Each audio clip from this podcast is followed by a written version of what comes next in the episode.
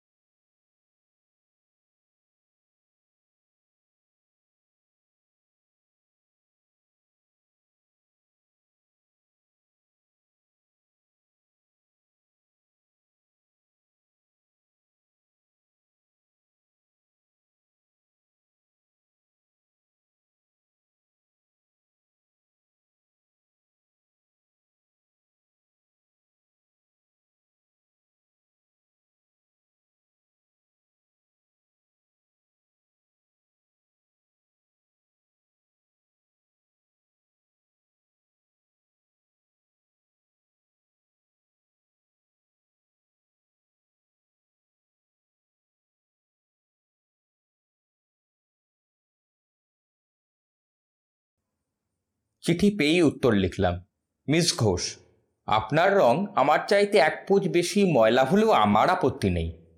তবে সত্য কথা বলব, প্রথমটা মন খুঁতখুত করেছিল, কারণ সুন্দরী বউ একটা সম্পদ, স্বামীর গৌরব আর প্রতিপত্তি বৃদ্ধি করে। কিন্তু পরেই মনে হলো, এরকম ভাবা নিতান্ত মূর্খতা। ফটোটা দেখে বুঝেছি, আপনার সৌষ্ঠবের অভাব নেই, তাই যথেষ্ট। রং ময়লা হলেই মানুষ কুৎসিত হয় না। আমার একটা বদভ্যাস আছে, জানানো উচিত মনে করি। রোজ পনেরো কুড়িটা সিগারেট খাই। আমার এক বৌদি বলেন, সিগারেট খোরদের নিঃশ্বাসে একটা বিশ্রী মুখ পোড়া গন্ধ হয়। তাদের বউরা তা পছন্দ করে না, কিন্তু চক্ষু লজ্জায় কিছু বলতেও পারে না। দু চারটে বাঙালির মেয়ে, যারা মেমদের দেখা দেখি সিগারেট ধরেছে, তাদের অবশ্য আপত্তি হতে পারে না। কিন্তু আপনি নিশ্চয়ই সে দলের নন। আপনার আপত্তি থাকলে এক লাইন লিখে জানাবেন। আমি সম্বন্ধ বাতিল করে দেব। এতে সুকান্ত। এবারেও ঠিক চার দিনের মাথায় সুনন্দার উত্তর এলো।